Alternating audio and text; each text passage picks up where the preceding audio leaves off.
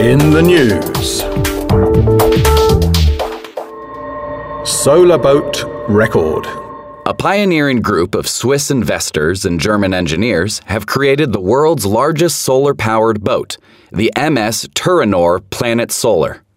The ship uses energy from more than 500 square meters of solar panels to drive two 60 kilowatt electric engines.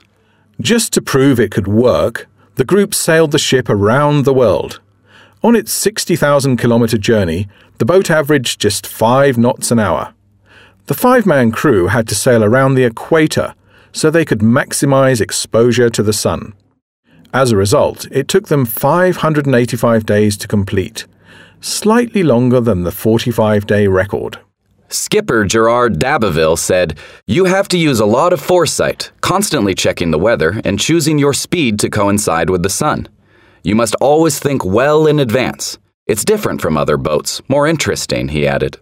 Is this the future of marine travel? Fast fact shipping accounts for 2.7% of all global CO2 emissions, compared with less than 2% for aviation.